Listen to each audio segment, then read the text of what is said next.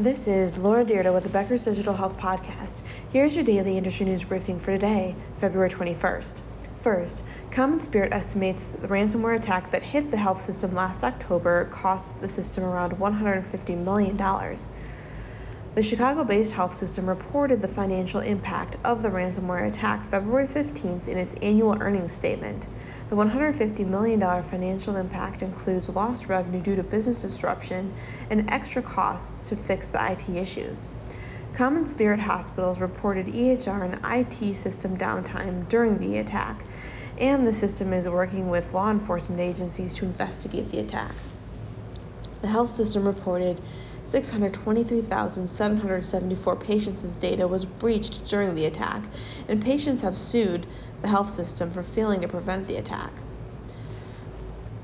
The financial report stated that the organization is aware of lawsuits filed as a potential class action against CommonSpirit regarding the cybersecurity incident, and there can be no assurance that the resolution of the matter will not affect its financial condition or operations.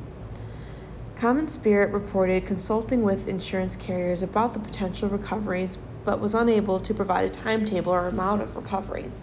The health system has around four hundred fifty-one million dollars operating loss for the second half of twenty twenty-two, with staffing expenses being a major challenge. Two, Saint Joseph, Missouri-based Masonic Life Care is transitioning from Cerner E H R to an Epic system, according to a local K Q T V report. On March fourth, the Acute Care and Outpatient Organization will go live with Epic's E H R system, as well as Epic's MyChart patient portal.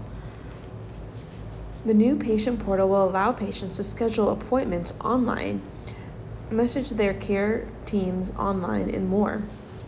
Three, Rochester, Minnesota-based Mayo Clinic has invested three point six million dollars oversubscribed seed funding round for augmented reality startup Helium, according to a Startland News report. Helium is, uses biomarkers from fitness trackers such as heart rate and blood pressure to inform virtual reality content to help with sleep, burnout, and anxiety. The startup also entered into a know-how agreement with Mayo Clinic, giving the health system a financial stake in the company in exchange for consultations with Mayo subject matter experts, according to the report.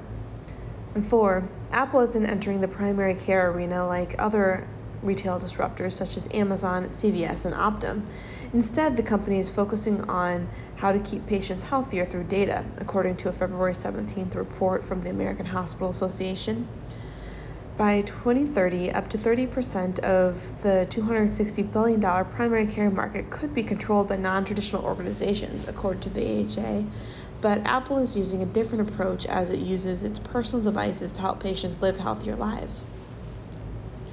Apple is continuing to add health-related features to the Apple Watch in order to establish the wearables as a clinical tool to be used in research.